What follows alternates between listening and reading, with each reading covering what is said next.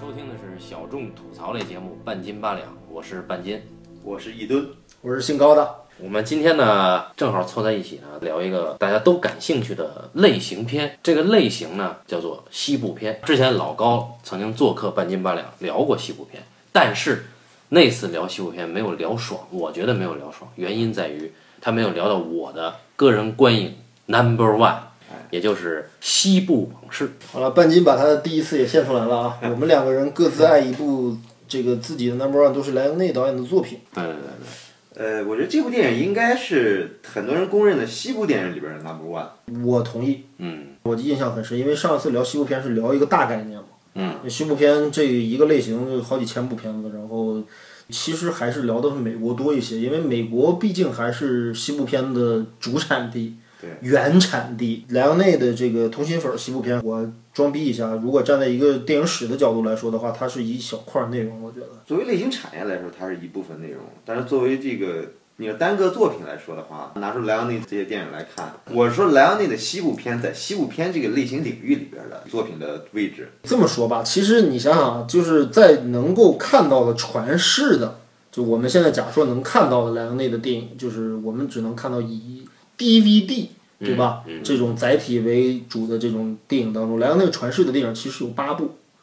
呃，前两部作品由于版权问题和这个年代比较久远，而且没有他的太强烈的个人风格，一般不算。嗯，所以他就六部片子，六部片子，其中莱昂内有五部作品都是西部电影，所以我们其实可以从一个角度理解着，莱昂内是一个西部片导演。嗯，对，而且莱昂内他作为商业电影导演里边，他太独特了。他不管是从剧作还是从视听，是完全完完全全只有莱昂内能玩出来的东西。那你像其他的任何一个我们能想到的商业电影大师，包括像希区柯克、像比利·华尔德、像这些导演，他们还是在很遵循的一套商业电影的规则。但是莱昂内他是自创了一套规则。对嗯莱昂内他拯救了意大利当时意大利的西部片以及意大利电影，甚至是对，这么聊吧。老高，《西部往事》能进你的前十吗？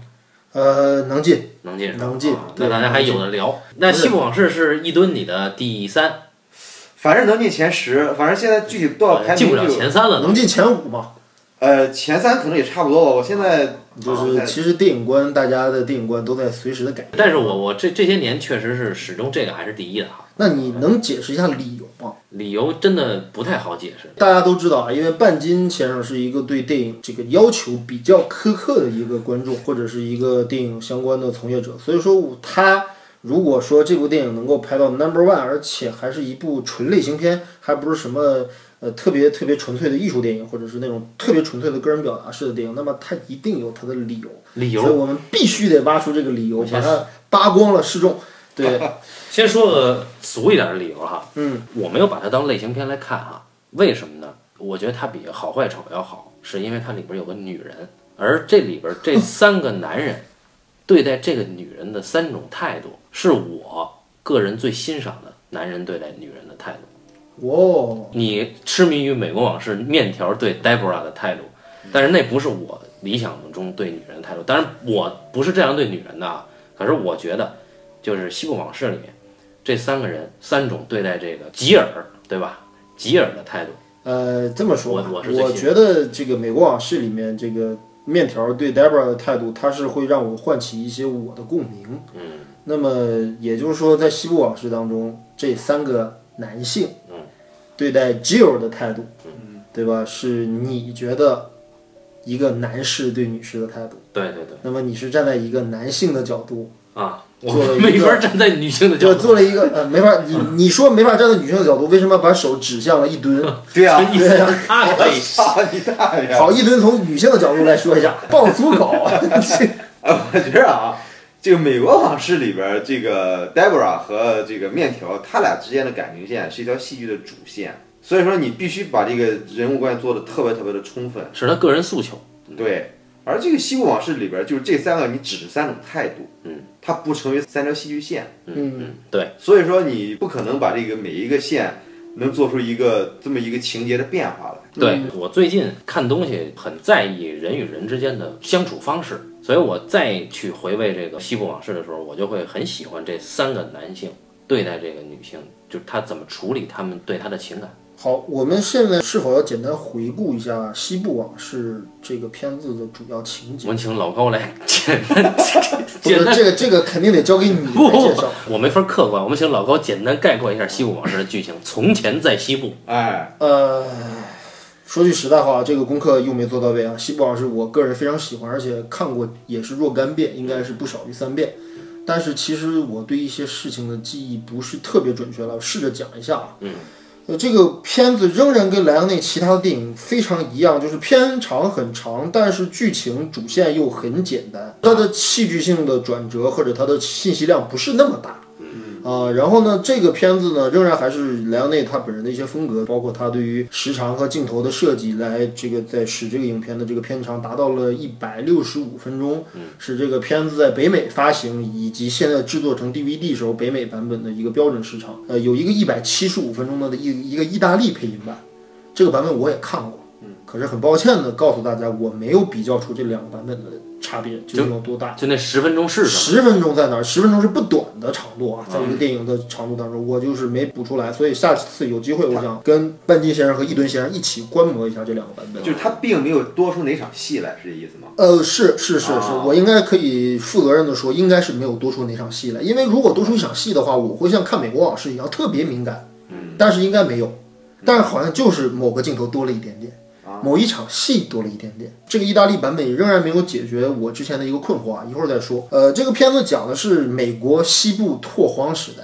对吧？在西部片的时代，大家都知道，美国西部拓荒时代泛指的应该是呃十九世纪整个那一百年时间，美国的东部移民他们不停的在向西部拓展，与当地的原住民印第安人进行这个资源的争夺和地盘的争夺的这么一段很血腥、很暴力的一段殖民史啊。但是这段殖民史在美国是被神话化了。大致的情节是什么样的？故事的开始吧，讲述了一个妓女，她呢从那个应该是新奥尔良。对对吧？老高美来国东部的一个城市来到西部，他来西部的原因很简单，就是因为他在新奥尔良做妓女的时候吧，有一个爱尔兰籍的一农场主，他说：“我看你实在太美了啊、这么好的姑娘干嘛要在这儿呢？跟哥走吧。”哥在西部有良田千顷，拿钱把吉尔给赎了。就这个女人叫吉尔，吉尔，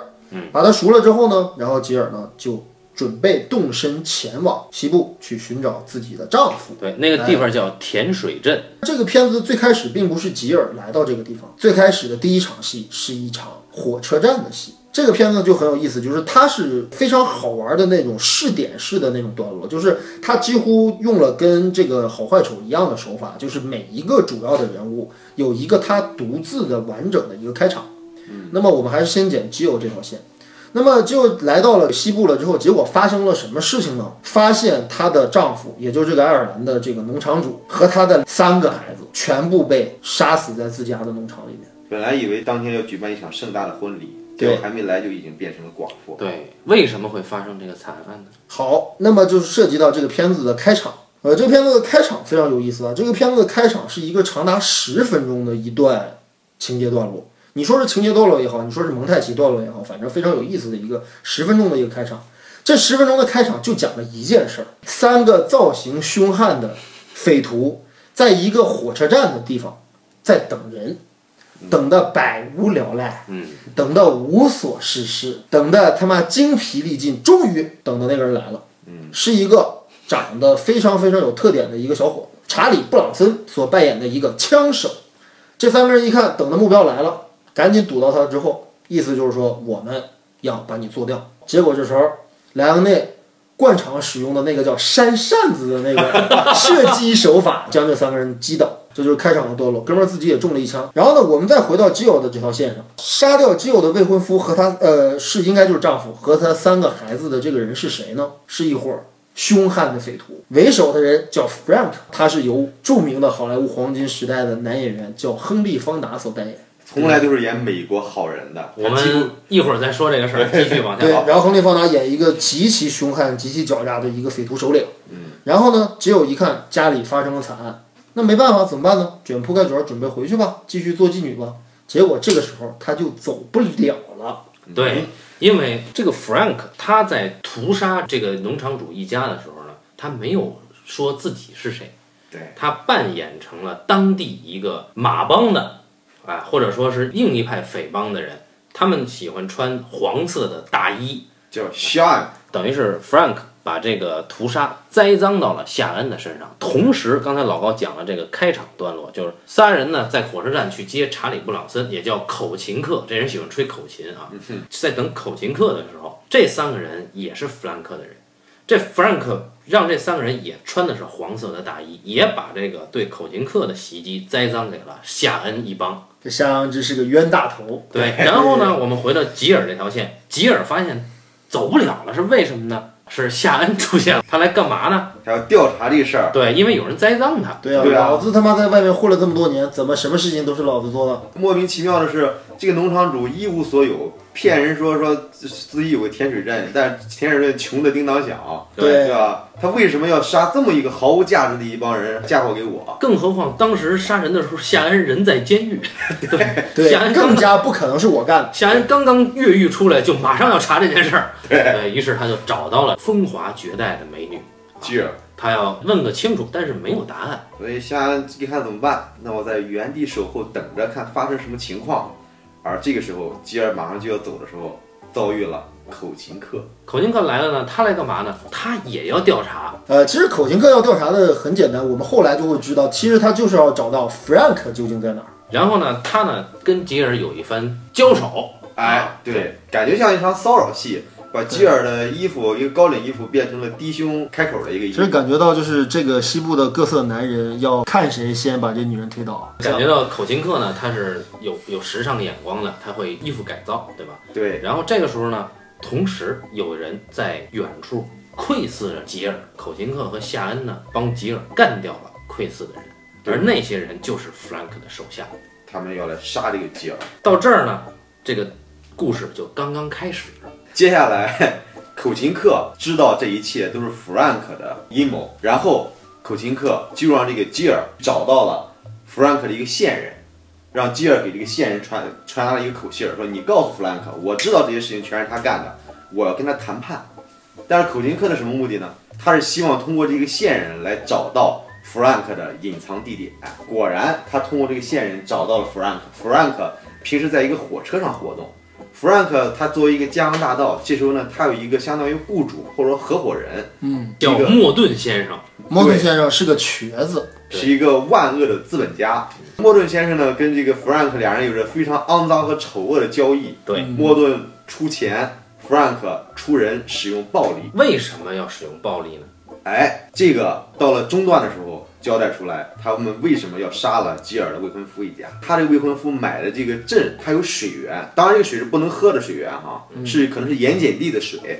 但是呢，他通过研究了全美国的形势，就发现一个问题，就铁路啊马上就要修过来了，而蒸汽机需要用水，用水来降温，所以说火车一定要经过有水源的地方，而这个地方是方圆五十里唯一有水源的地方。也就是说，这里将会有火车站。对，对，想致富先修路。哎，所以说，这个人的梦想就是在这个地方建一个小镇，所以说他就提前买好了这块地。那么好，这个莫顿先生过来之后，哎，我也要买这块地啊，对吧？这就出现了一个拆迁的问题。哎，就是资本之间的互相博弈。哎，对莫顿先生呢，本来是想要收购，对，但是呢，爱尔兰佬他不卖，莫顿先生就跟弗兰克说：“说你去给我吓唬吓唬他。”嗯，结果没想到弗兰克把这一家给全给杀了。出手太重，对，莫顿说：“我让你吓唬吓唬他。”弗兰克有句经典的台词说：“我觉得把人杀死就是对他们最好的恐吓。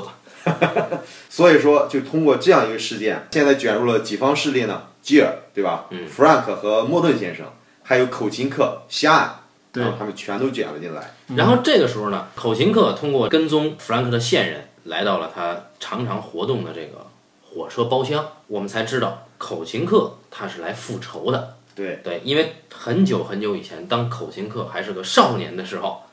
，Frank 杀死了口琴客他的哥哥，而是用残忍的手段杀的。我们后面再说啊。那么他是来复仇的，而这个时候呢，夏同时也跟踪到了火车，他不是来复仇的，他是来找茬儿的，他是来找回场子的。为什么你要栽赃给我？也就是这里边呢，各个势力他有人知道的多，有人知道的少，有人动机是为了复仇，有人动机是为了找场子。最好玩的是，就是 Jill 她本身是一个弱女子，但是问题是有了这个口琴课跟夏岸的之间的帮助，他们就涉及到了刚才半斤说到这个问题，这两个人表现得非常绅士。嗯，然后 Jill 觉得，那我也可以向弗兰克复仇，报杀夫之仇。但是在报杀夫之仇之前的时候，吉尔被这个弗兰克给掳走了，这也就产生了半斤非常感兴趣的一个地方。我们可以让半斤讲这一段儿。就这一段呢，是 Frank 掳走了 Jill，他呢本来呢其实是想要这个火车站的继承权，对，对吧？因为他这个先生死了以后，显而易见，这个火车站接下来的主人应该是基友。嗯，所以弗兰克决定，我是不是得到这个人，这个火车站我不就拿来了吗？这个 Jill 和那个爱尔兰人啊，在新奥尔良相识的时候，应该是结了婚哎的，在当地对对公证过，他只是搬到这儿来而已。啊，对对对， OK，由亨利·方达老师扮演的这个 Frank 掳走了继任以后呢，当天晚上就俩人就好了。啊哎，而 Frank 作为一个心狠手辣的江洋大盗，无恶不作，但是呢，他对待这个女士两个人的欢好非常的绅士，绵绵情话。而 Jill 呢，也沉醉在 Frank 的这个魅力之下，魅力之下，对吧？对。对亨利·方达嘛，对然后一夜之后呢一夜之后，吉尔就要拍卖这块土地。 ，Frank 以威胁的手段嗯对啊逼着 Jill 拍卖土地哎，。就是说拍卖到最后肯定也是 Frank 和莫顿那一方买下这块地。对，然后那个 Frank 呢，他布局派了他的打手镇场子，把整个拍卖场全给封锁了。对谁要是敢出高价，立马拍死。而在这之前，因为这块土地的利益问题，弗兰克和莫顿先生俩人也闹掰了。哎， Frank 现在想取代莫顿先生，对想从江洋大盗一跃变成资本家。对，地产大亨要上位，在拍卖现场，当所有人都不敢出高价的时候，最后弗兰克的人说：“我出五百美元把这地给买了。”拍卖官很诧异啊，对吧？这块地我靠，价值绝对不止这五百美元，但是没有办法，因为没有人敢叫价。刚要敲锤的时候，突然之间传来一个声音：“五千美元！”一看是谁呢？口琴课从楼上走了下来。当然这一段我没看明白怎么回事啊，因为口琴课之前是在屋里，为什么他进屋之后是从二楼走下来了，而不是从一楼走进来的？这个事儿我没搞明白啊。口琴客神秘的从二楼走下来，怎么回事？啊然后人家说你钱呢？哎，口琴哥就说：“我有钱啊！你看我后边拴着一人，一看是夏恩，夏恩是越狱通缉在逃，他的通缉悬赏。正好是五千美元。哎，对对对，然后夏恩说了一句很有意思的话，说这个犹大呀，比你还少个四千九百七十美元呢。对，就是你比犹大贵多了。对，然后这个事情就相当于两个侠客合力把基尔给救了出来。而且这一幕骗赔的这个骗保的这个场面，大家是不是觉得似曾相识？ 对，有一部更经典的西部片，就是莱昂内导演的《好坏丑》当中的好人和丑人，他上演过无数次这样的桥段。对，哥俩联合做买 卖，合伙人啊。”好，那么这件事情聊了之后，警察把夏恩送上了开往监狱的火车。这个拍卖现场大家都已经散去，只剩下了口琴课还有吉尔。两人正在交谈过程中，后边外边进来一个人是谁呢？Frank。Frank 跟口琴课说：“既然这个地你已经买了，好，我不通过暴力手段给你解决，我呢把五千美元给你，另外再加一美元，这是你应得的利润。这些事情咱俩就两清了。”赶紧滚蛋！对，这时候口琴课就跟 Frank 说了一个很有意思的事情：你现在也学会做生意了。 哦，对你是谁？是口琴课口琴课每一次出现在弗兰克身边的时候，弗兰克都会问他你是谁。可是对口琴课每次都说好多名字，对，全是被 Frank 杀掉的人的名字。对，很酷。有些弗兰克都不记得是谁了。当然，Frank 也不是傻子，他有两手准备，对对吧？一方面在屋子里边跟口琴课做生意，另一方面外边都已经布局好了自己的人。口琴课只要出去，就会被他的手下乱枪打死。口琴课当然也不是傻子了，他一边跟 Frank 谈着生意，一边在门口观望着外面的形势。但一会儿就发现形势变了，刚才埋伏在外边的人挪动了位置，他就意识到这个地方是 Frank 的手下反水了。那么之前还有一场戏，Frank 跟莫顿先生闹掰了，他让一帮手下看住莫顿先生，而莫顿先生是一个狡猾的资本家，他掏出钱来收买了 Frank 的手下，让他们改为刺杀 Frank。这个地方就有意思了，一开始陷入危机的本来是口琴课，立刻转成了 Frank。 Frank 一个人要面对自己手下人的绞杀，而口琴克在这个时候伸出了援手，帮助 Frank 干掉了那帮手下。对，但是这个场景很有意思，就是口琴克之所以能伸出援手，是因为他站得高。他之所以站得高，是因为他在二楼，而二楼呢是吉尔正在洗澡的地方。哎，本来想观战，结果无意之中闯入了吉尔的浴室，看到吉尔洗澡的样子啊，有点尴尬。于是呢，Frank 呢在口琴克的帮助之下干掉了他原来的手下。对，哎，这段戏就结束了。等于现在呢，Frank 呢资本转型失败了，对他没有从江洋大盗变成地产大亨，不卖，对不对？对，啊，然后呢，这个时候呢，呃，Frank 就只能是用一个非正常的手段，他决定决斗。这一段就是俩人把所有的事情都已经理清了，那么最后他们两个 Frank 跟口琴克之间最后只剩下了这一件事情，一决生死。俩人呢，决斗地点呢，正好是在这个吉尔丈夫家门外，哎，哎，这火车站即将要建的地方。就在俩人决斗之前的时候呢，夏岸也回来了，被他们手下给解救出来了。但是夏岸这时候也只剩下了一个人，因为他的手下跟莫顿先生也经历了一场遭遇战，嗯，他的手下全军覆没。这时候，这三个男人又凑在了一起，哎，然后这个时候呢，口琴克呢单独对 Frank 在外面决斗，然后夏恩呢以刮胡子为遮掩，其实是在屋里保护这个吉尔。最后啪一枪，夏岸一下就把脸给刮破了。这个 Frank 倒地。这个时候呢，口琴课呢拿出了自己一直在吹的口琴，强行塞入了，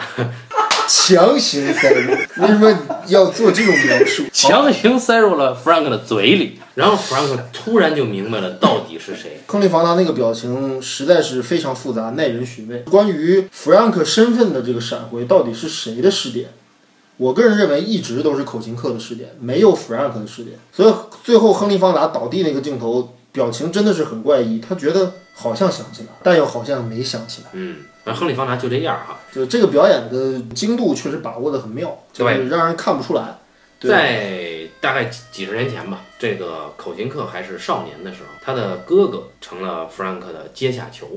Frank 呢，使了一个非常残忍的这么一个 trick。好像是一个用砖造的一个遗迹，就是一个大门的一个遗迹。对就那个遗迹只剩下一个拱门，然后那个绳索上拴着哥哥，然后哥哥的双脚踩在年幼的弟弟口琴克的肩上。对，那是西部毒太阳炙烤。如果弟弟，也就是说，如果口琴克坚持不住，哥哥就会被立即吊死。对，你想，如果口琴课坚持不住，只要是往地下一倒，这哥哥就相当于是上吊吊死了。对，然后亨利·方达很残忍的把口琴课的口琴塞在了口琴课的嘴里。对，然后他哥也就是哥，说，这个口琴实际上是 Frank 塞给口琴克的。对，口琴课一直在撑哈，那最后实在他哥哥不想再遭受这个羞辱，一脚踢翻了他的弟弟，嗯，自杀而亡，对，这是血海深仇，对不吧得不报。对，最后口琴克一枪崩掉了 Frank，在他临死之际把口琴塞到了他的嘴里，嗯，这个事儿就算了了。哎对吧，嗯这个时候就有意思了。这事情大道也解决了，火车站马上就已经扑过来了。这很多的劳动人民啊，西部拓荒者已经开始铺设铁轨。还有中国人，我们能够对从全景当中看到很明显梳着大辫子的人对，在跟着干活。然后这个时候呢，夏和口琴克就要和吉尔告别。当然很多腐女们可能对这个事情比较感兴趣了啊，大家都抛弃了女人。这个夏呢，跟这个吉尔说：“你呢要请外面的人喝水，如果路过他们旁边，他们拍你屁股，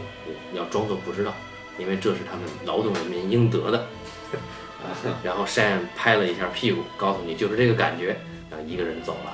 嗯但是没走多远，Shane 坠马了。对，哎，口琴克回来一看，怎么回事儿？现在已经在要害部位被射中了一枪，一直在负伤坚持。刚才在遭遇这个莫顿先生的时候，本来以为一个残疾人手无缚鸡之力，结果被莫顿开了一枪冷枪，嗯还打中了一个可以致命，但是呢，不会那么立刻让你死，会让你痛苦很长时间的一个部位，就小肚子这个位置。嗯，结果夏岸一直硬挺着，嗯，保护完基尔，跟大家告了个别，然后一个人走。其实他知道走就是死，啊，这个保护指的是如果口琴克输给战败 Frank，对由他来替吉尔干掉 Frank。对。坠马以后呢，本来 Shane 想一个人去死，当夏岸死了之后，一片沉静，口琴课什么都没讲。这时候突然之间响起了一声嘹亮的火车汽笛声，火车开了过来，吉尔拎着一桶水。进入了这个劳动人民这帮男人的世界，口琴课，骑着马，牵着晒呢马，驮着晒，走远。全篇结束。半斤和一吨先生深情地回忆了这个电影的情节。其实他们一说完之后，我就都想起来了。不过我觉得挺有意思的，就是为什么就是我看了若干遍《西部往事》，我对于他的很多桥段仍然记忆犹新，可是我却不太容易组织起这个电影的情节。嗯，我也是。对这个电影其实很有意思的就是，它跟美国西部片不一样的地方就在于，莱昂内这一次拍这部作品，其实放弃了很多很常规的叙事电影当中的手法，对，它省略了很多地方，它有很多地方进行了留白，它有很多地方只给了结果而没有给过程，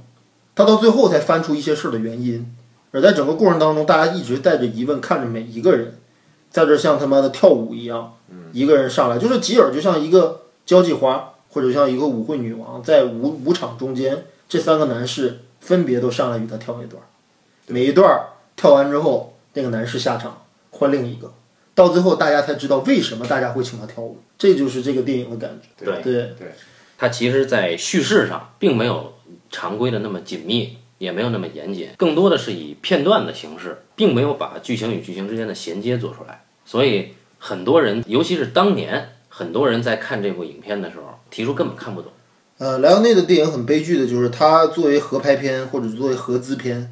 在美国一直享受着被删减的待遇，这而个且一剪就剪得语焉不详。当时呢，莱昂内呢，实际上是在美国已经出了大名，因为他拍了《镖客》三部曲，然后制片公司说我们想再来一个，你再给我拍一个《荒野大镖客》。嗯，莱昂内说我不想这么拍了。莱昂内当时的说法是，我想拍一个西部片如何终结的过程，也就是说，《荒野大镖客》《黄昏双镖客》以及《好坏丑》这三个电影分别代表了美国西部的三个阶段。嗯，然后他想用《西部往事》这个片子结束美国西部的这个史诗。镖客三部曲的话，从叙事和从一个商业类型片的角度来讲的话，是非常完整的，嗯，是没有叙事或者是没有信息的这种障碍的。所以说，我觉得莱昂内并非不会讲故事，或者并非不是能讲清楚故事，而是这次恰恰他就不想这么做。对，所以我们粗暴的说一声，这可能是一个主题先行的作品，没错，同意。因为莱昂内有一个构想，他曾经想请这个好坏丑三个演员，也就是克林特·伊斯特伍德、里范·克里夫和艾里·瓦拉赫这三个人。对， 这三个人就在老高刚才描述的这个《西部往事》的开头，火车站接人这一场戏，那三个杀手是由这三个人扮演，然后这三个人被刚刚登场的口琴客三枪打死，西部片结束。大家就是这个有一个小历史啊，就是就是大家千万不要以为那个时候在《镖客三部曲》当中大放异彩的东木，也就是伊斯特伍德先生，当时很牛逼啊。他当时只是一个西部片新人，也就是在接拍《镖客三部曲》之前，其实伊斯特伍德在美国等于是一个名不见经传的一个演员。对，当时扮演口琴客的是查理·布朗森，这个演员是立陶宛籍的一个移民演员，他是欧洲人。然后呢，这个人来美国之后呢，一直在接拍硬汉类的这种警匪片和西部片。所以其实当时查理·布朗森，大家可能今天已经根本就不知道这个演员是谁，但是在当年可是比伊斯特伍德的知名度高很多的哦。然后扮演吉尔的这个演员其实是意大利特别有名的一个性感女星，当年也是跟索菲亚·罗兰齐名的一个女演员，两个人长得都很像。她叫什么名字？叫还有克劳迪亚，卡丁娜还叫什么？对，然后后来一直没有大火，现在可能还在世。对这位这位阿姨，我操，当时也是风华绝代。我是真的觉得《西部往事》是她接拍的一个最重要的作品，她在里面也是最美的。他也演过八部半啊，哦，她参演过八部半，是八吧部半里边八部半那那个其中一个女人。他的女神，对，反正她也是这个这个这个这个意大利的非常有名的一个女演员。对然后呢，亨利·方达就不用说了，对吧？大家知道，所有的黄金时代，好莱坞黄金时代的这些西部片啊、什么悬疑片啊，包括很多类型电影里面都看到过亨利·方达老爷子的身影。这个好莱坞黄金时代过去以后啊，好莱坞曾经评选过美国百大演员。嗯，然后亨利·康纳在男性演员里，我记得是排第五还是排第七，前面都是什么加里·格兰特啊、詹姆斯·史都华这种人啊。约翰韦恩对对对对对，然后亨利·方达他的代表作是《青年林肯》，啊，对，啊少年林肯，对愤怒的葡 萄，他是演林肯，愤怒的葡萄，以及这个《战争与和平》里的安德烈。所以这个亨利·方达在美国人眼里是贵族，是等于是像我们今天中国的哪位演员？濮存昕老师。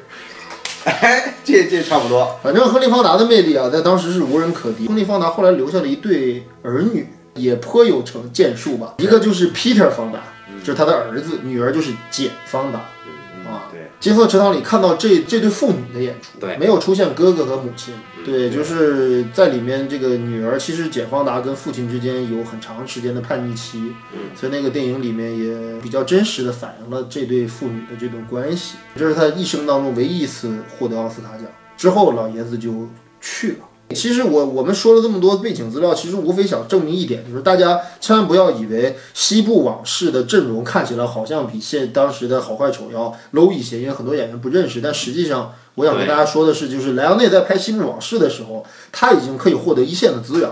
所以莱昂内当时说要好坏丑的那三个主演过来演那三个杀手的时候，好像后两个人同意了。呃，是东木哥没有同意，就是伊斯特伍德觉得自己可能这个人有点偶像包袱。对，对，哎他觉得我不能一上来就被干死。但是里范克里夫和埃里瓦拉赫据说都接受了对，所以伊瑟伍德是个装逼犯啊。一个金牛男。对人家是演员嘛，这个你也不能。克林特·伊斯特德后来能成为新时代的西部影星，其实得益于莱昂内的这几部啊通心粉西部片完对全他的打造，对啊，要不然他不会有后来的成绩，也不会作为导演。所以很可悲，资本主义大家不会讲人情的。对，然后我们刚才听老高介绍了这个几个大演员的背景啊，其中亨利·方达在临去之前，大概一九八几年的时候吧，他有一个电视访谈，他大概讲了当时为什么莱昂内街拍《西对，部往事莱》昂内找他，当时他说我都不知道莱昂内的这些成就啊，嗯然后他就问一个好友，那好友说你不要说任何话，你就去就行了。于是他就去了，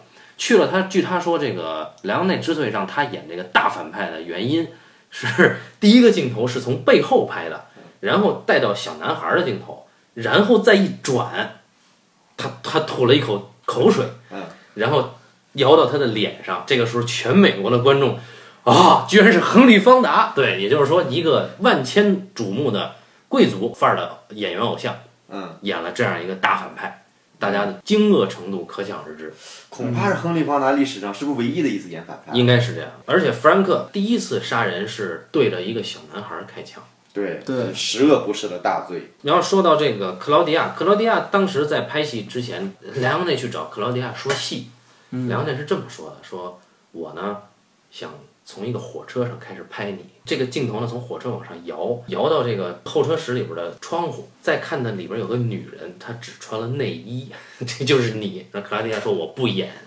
说我从来没有说出卖过我的肉体，但是后来讲了讲，讲了讲，讲半天啊，当然也可能有贝托鲁奇的作用。嗯，然后克劳迪亚就决定参演这部戏当然，这个镜头就没有，不存在。啊，对，可对吧能莱昂内这个莱昂内可能是恶趣味，故意逗他。其实这个还有，其实亨利·方达当时有那么一个说法，就亨利·方达当时第一次对于接受演反派这个事情是有抗拒的。嗯，他说我不知道这个叫莱昂内的人是谁。嗯，如果这个人真的很牛逼的话，希望制作方或者说希望你们这个资方能给我提供一下他之前拍过的作品。嗯，然后据说亨利·方达是一口气看完了《大镖客》《双镖客》和《三镖客》，哦，然后说合同在哪儿？哦原来是这样，对，就是很欣赏莱昂内的才华。查理·布朗森，我还想多说一句，其实查理·布朗森是一个长得很有特点的演员。对，其实，在那个年代，好莱坞当中，其实绝大多数活跃在好莱坞的演员，普遍是，呃，英俊高大的，这种充满正义感和雄性魅力的，甚至有一点儒雅的白人形象。嗯，查理·布朗森一看就是一个草根，就像一个移民。有点像印第安人就像一个少数民族。而他在《西部往事》当中，他扮演的恰恰是一个印第安人。其实虽然说在《西部往事》当中没有台词来表示，也没有任何的情节提示说口琴克以及他哥哥是印第安人，但是他们扮演的那个角色，他们的造型其实就是印第安人，他们就是在西进运动当中被大肆屠杀的，被杀到最后他妈的都灭族了的印第安人的缩影和代表。而查理·布朗森的整个的感觉，他长着一个一双小眼睛，大平脸，感觉很像印第安人，虽然他是立陶宛人。在这个电影里边，他这角色可能是有印第安血统的人，但他肯定不是纯印第安人。就至少不是土著嘛。对对对对对，因为那个年代已经是西部拓荒的结尾了嘛。西部拓荒末期，对，无论如何，他代表的身份是西部拓荒这个野蛮侵袭的一个牺牲者，所以说他要对这个早年的强盗进行复仇。查理·布朗森呢，当时在片场呢，就据克劳迪亚的回忆，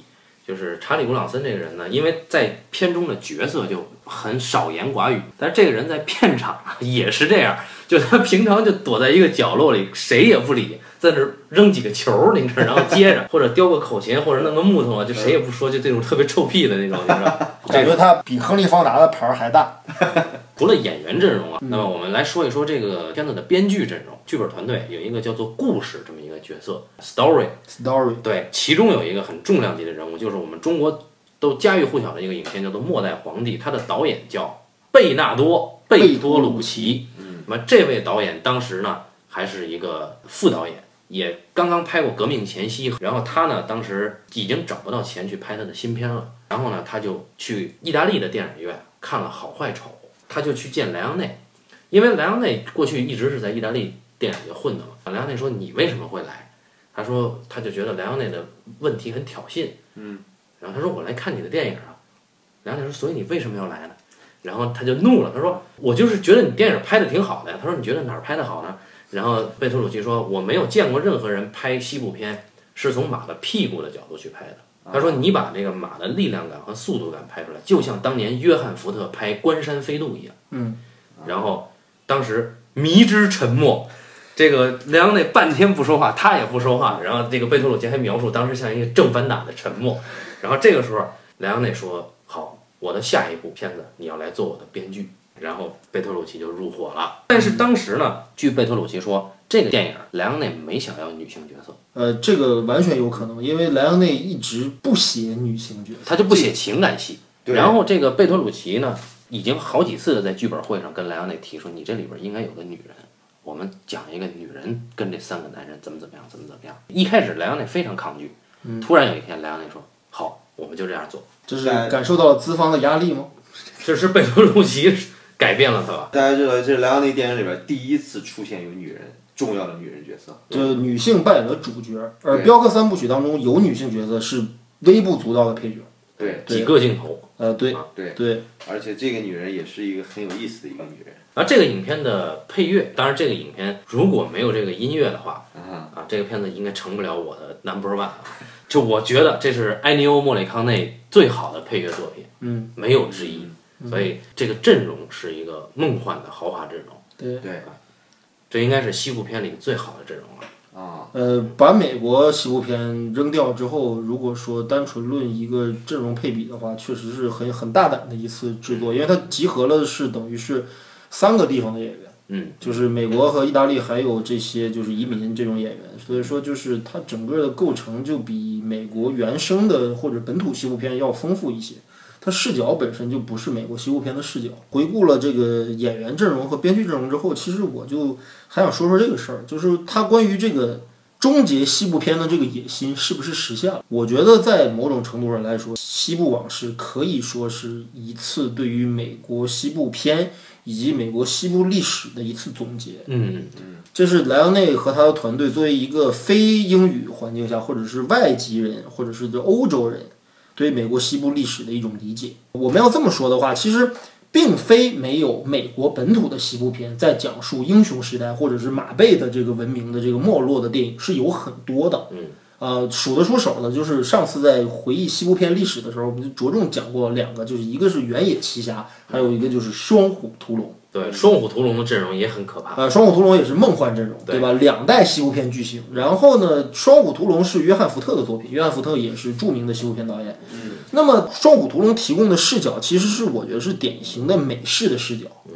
他其实他选择的视角是什么呢？是呃，在西部殖民或者叫西部拓荒史进行到末期了之后，整个城镇文明已经兴建起来了之后，詹姆斯·史都华扮演的这个角色是一个城市里面受过良好教育的一个法律系的一个律师，他来到西部所经历的一切。对，整个《双虎屠龙》的试点是以詹姆斯·嗯史都华展开的。那么它代表着什么？代表着法律、秩序、文明明。代表着这些现代国家的概念，来到西部蛮荒时遇到了垂垂老矣、英雄暮年的这个约翰·韦恩，嗯他还在用他的方式来实现所谓的西部规则或者西部秩序。嗯，到最后，詹姆斯·史都华发现，在这个地方，我的既有的知识、我的法律、我的所有所有的我为之捍卫的现代国家的武器，通通在这个蛮荒的只讲究力量这样的一个地方无用武之地，然后才把老爷子请出来。最后等于是约翰·韦恩跟他合作了一次，把当地的土匪解决了掉。但是约翰·韦恩却落寞的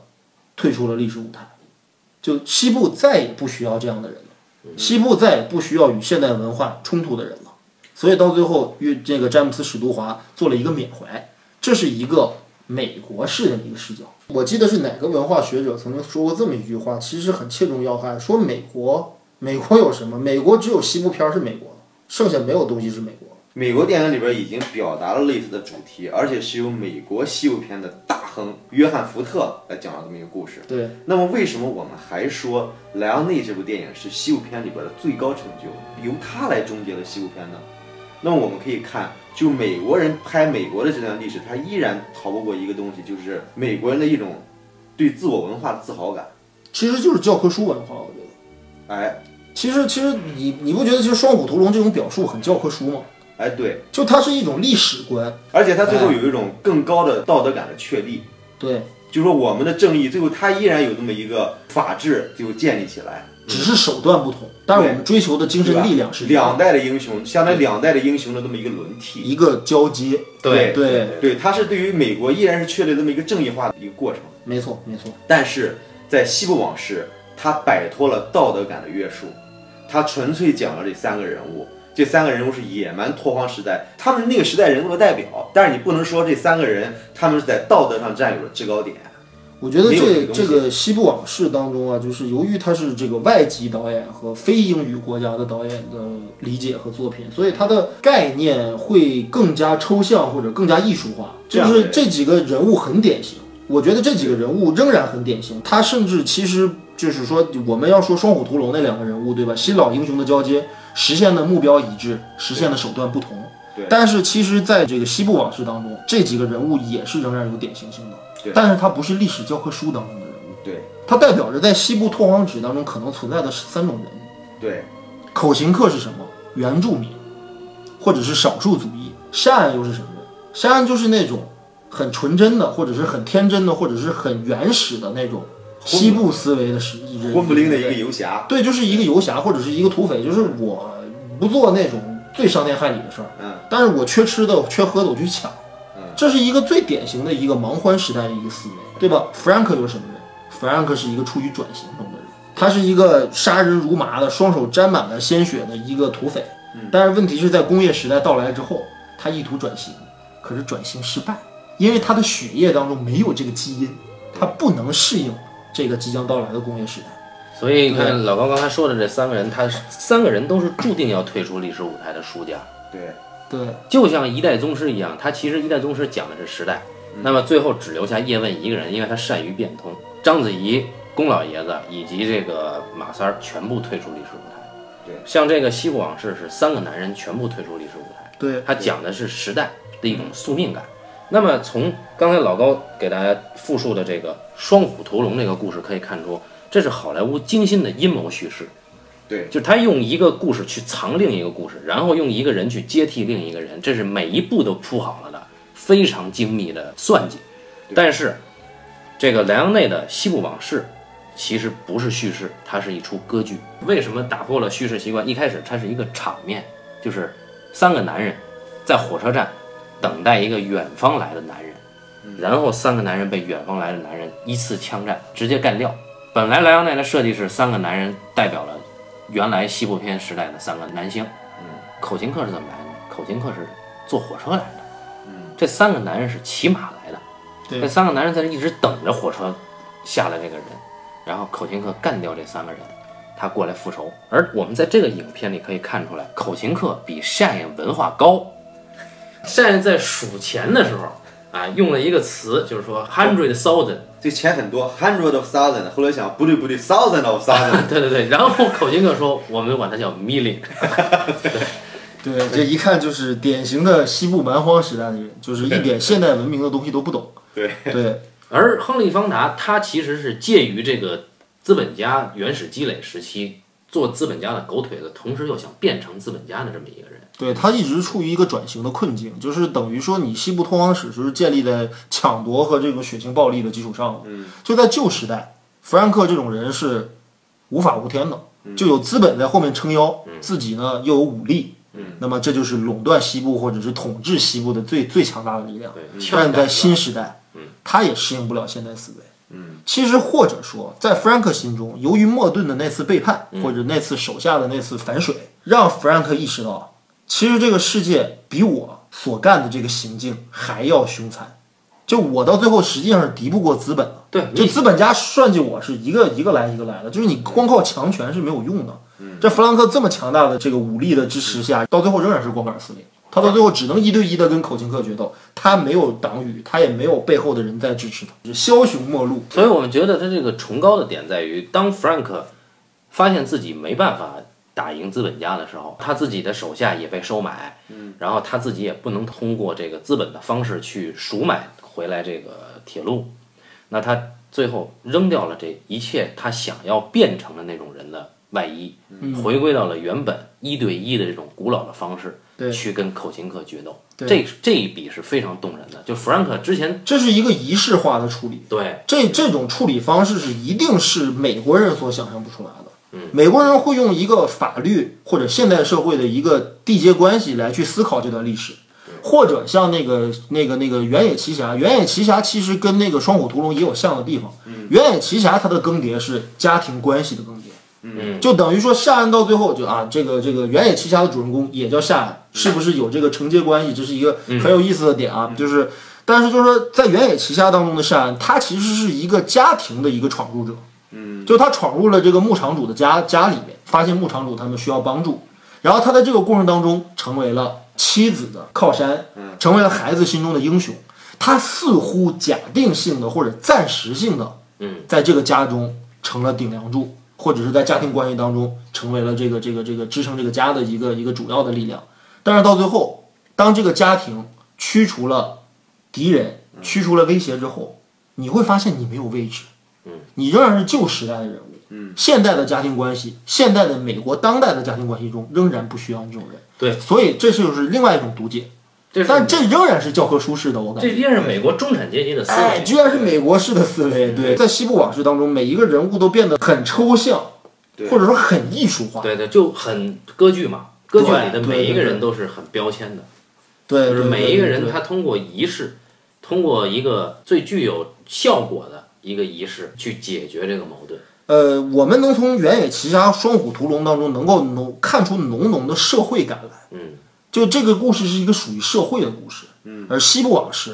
是一个属于环境的故事，嗯，这个是有很大差别的。你像在社会关系当中，我们去界定一个法律秩序的一个一个交接，或者是一个正义实现手段的一个交接，我们去讨论一个家庭关系的一个最稳定或者是最和睦的一个状态。但是我们在一个环境当中，只考虑到哪些人能在环境当中生存下来。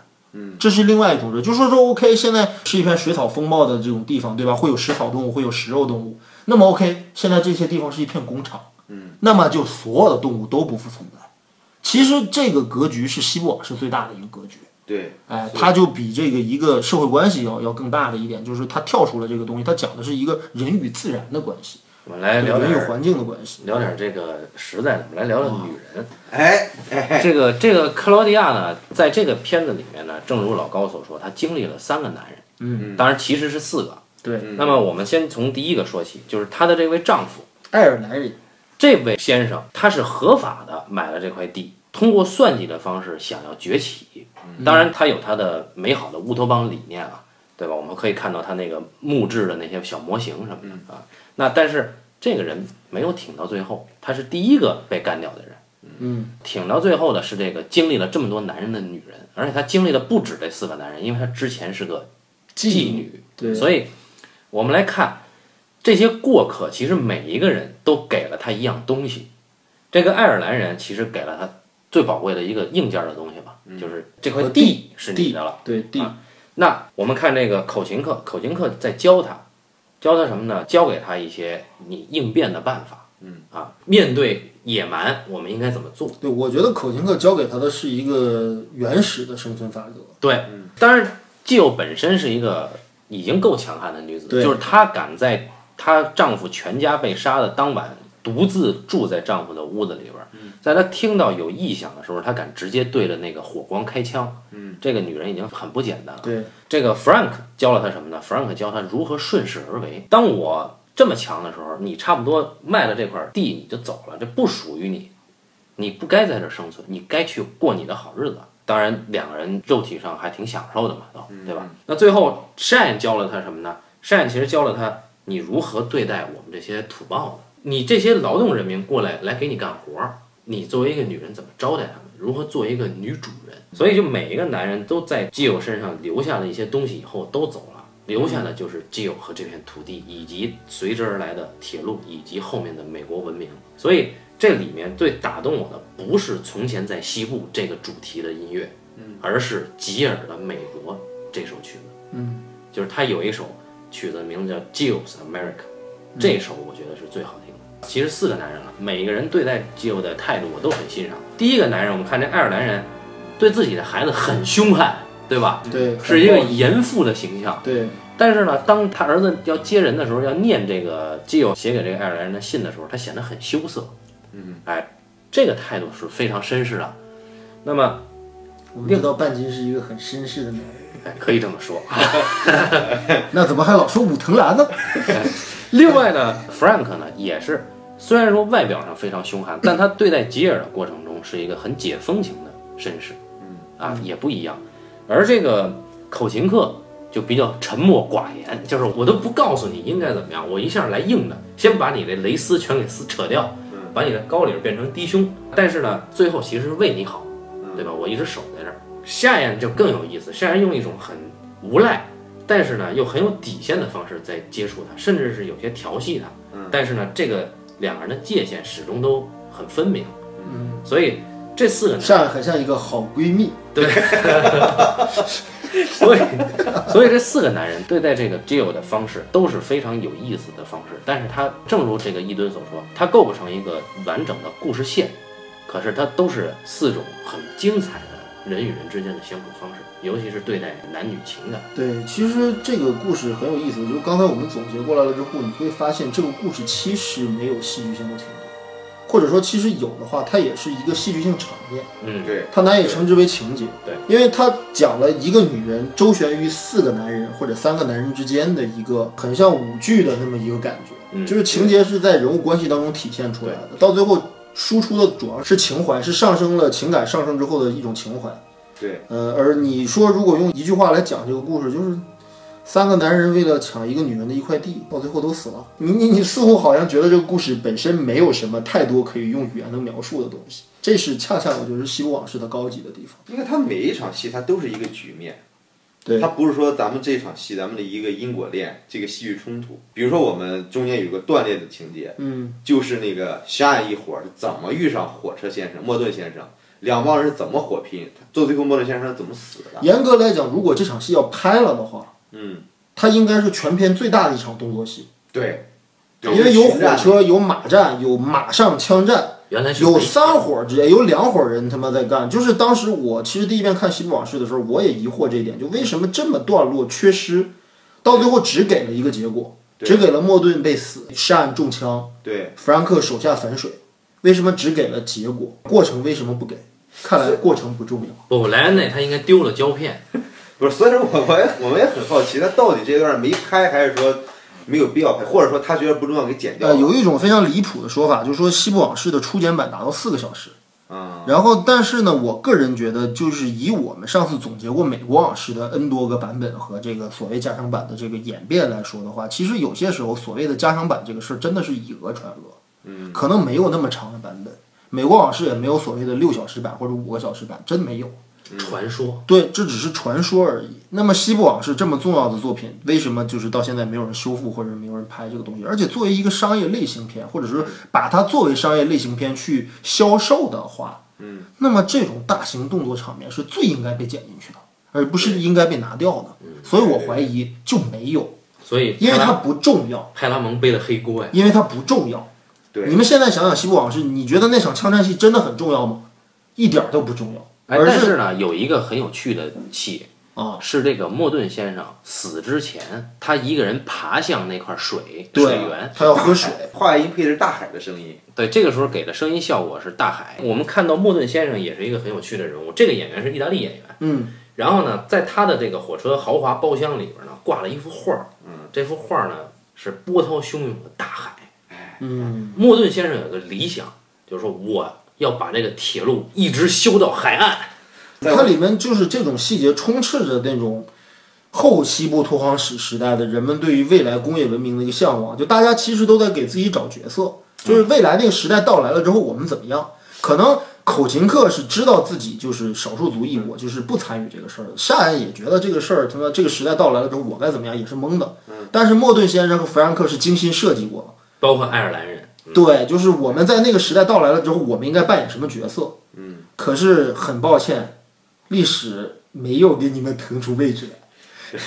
对，所以莫顿先生他其实是一个有抱负、有情怀的企业家 呀。对身残志坚，然后这里边的奇观设计就是在那个时候，你就看这个莫顿先生给自己的火车包厢里边修了他可以帮助他行走的通道。这啊，个还很架啊科技感特别架强，对扶对架对对对对，就是说到莱昂内，你看莱昂内永远是非常个人主义的，他的价值观。有一种说法说莱昂内他不太尊重女性，呃，就至少在电影里赋予女性角色的意义不是很重。对美国往事这个我们上次聊过这个问题，嗯啊实在没法说美国往事是一部尊重女性的电影。但是西部往事他绝对是非常尊重女性的。 但是如果你要是按你刚才那个说法的话，还会有人质疑说：“操，你看你说的这三个男人如何引领一个女人，男人扮演的是女人的引领者的角色，这仍然是歧视女性。反正怎么说都行。有女性主义者老觉得女性被歧视，这我们就不说 了哈。啊但是最后我们发现历史是属于女人的，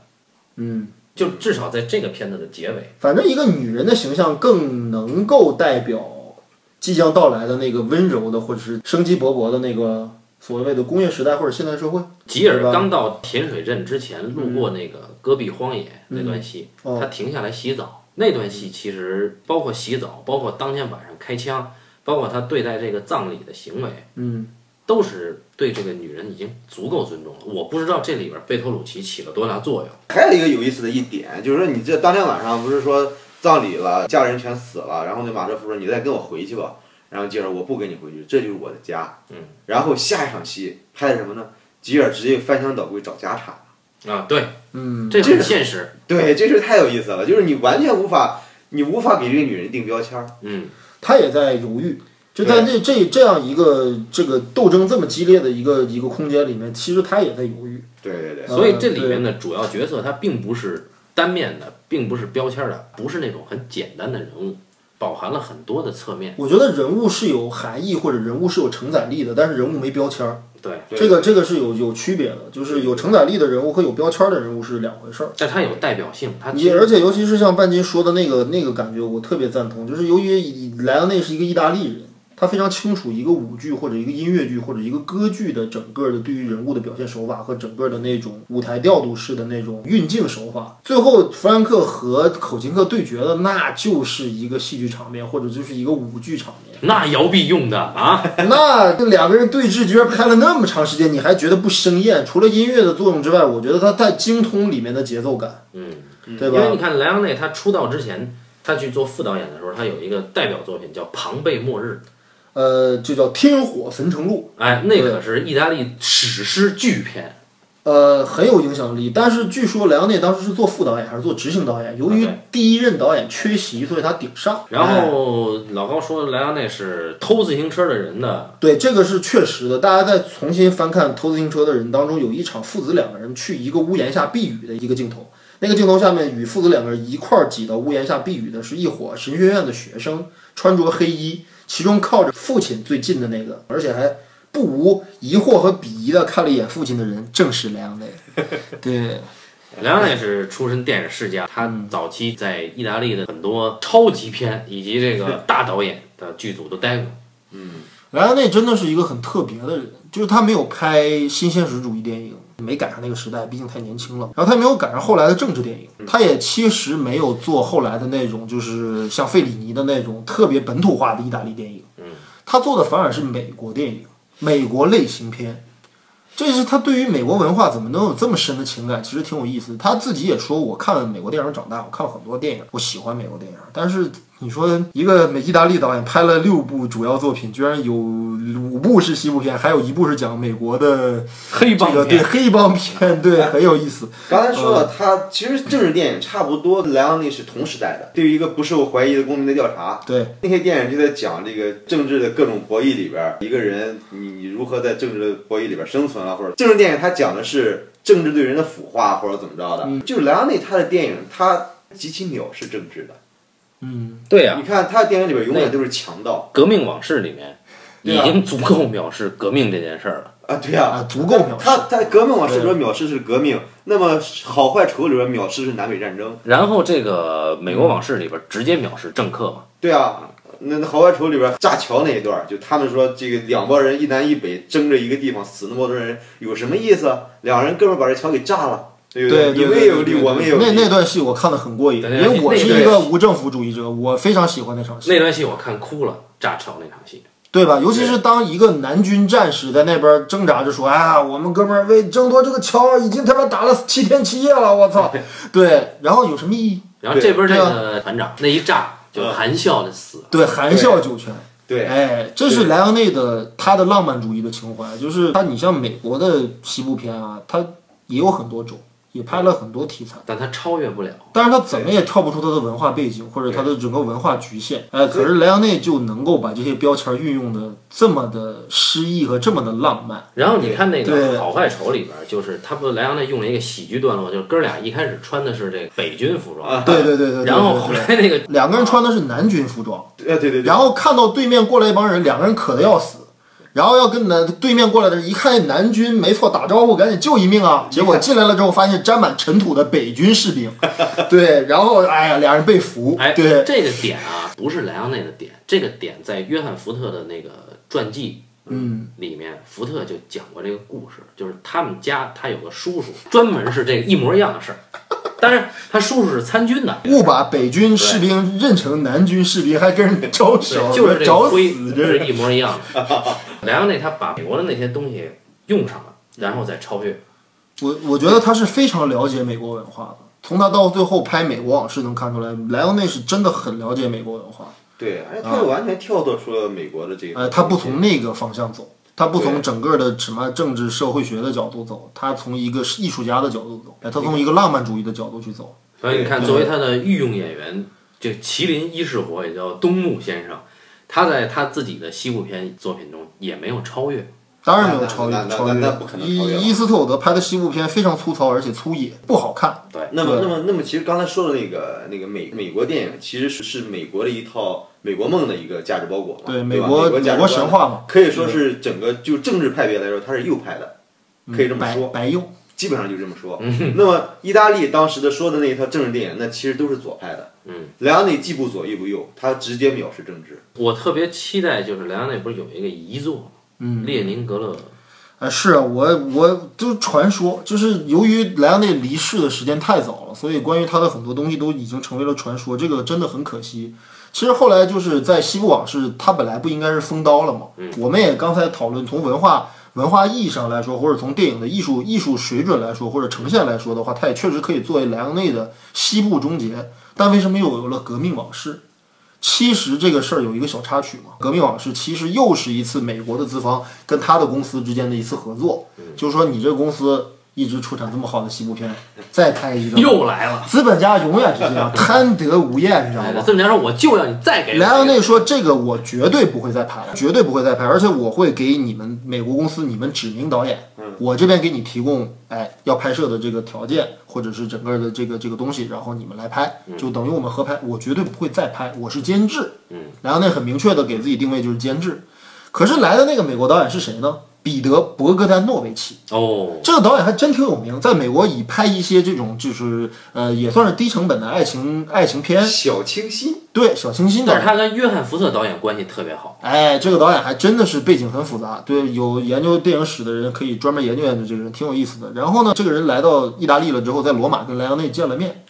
莱昂内在自己的回忆录当中明确写到，这个人是一个饭桶，是一个傻逼，是一个纯傻逼，是一个大傻逼。非但没有什么艺术想法，而且莱昂内在不停的问他说：“你这个戏想怎么拍啊？就是你想怎么样？”然后他说：“这个导演居然被他逼急了，而且表现得很不配合，并且叫妈妈。我要妈妈，对，我要妈妈。”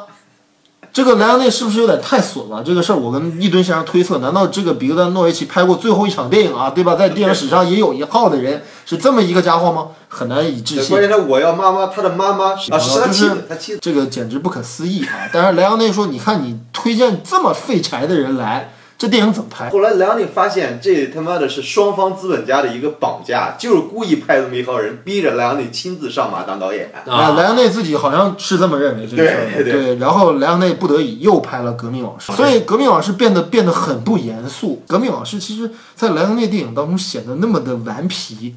那么的不正经，那么的游戏感。我觉得这可能是他对于这次合作的一次抗拒。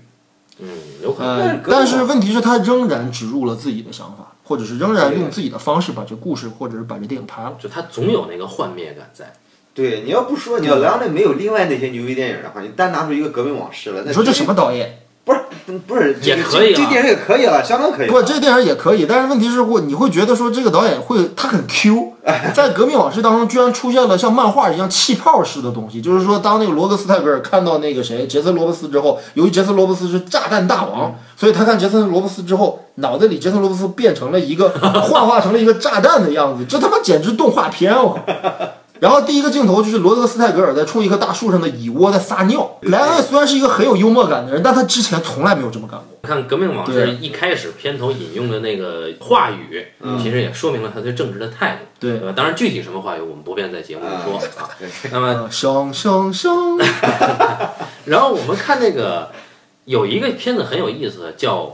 无名小子》， My name is nobody，对，是吧？当也是亨利·方达主演的，当当当当当，这个片子跟莱昂内有些关系吧？他是监制。这个片子是那种就是他的公司跟美国资方之间合作的一个监制作品，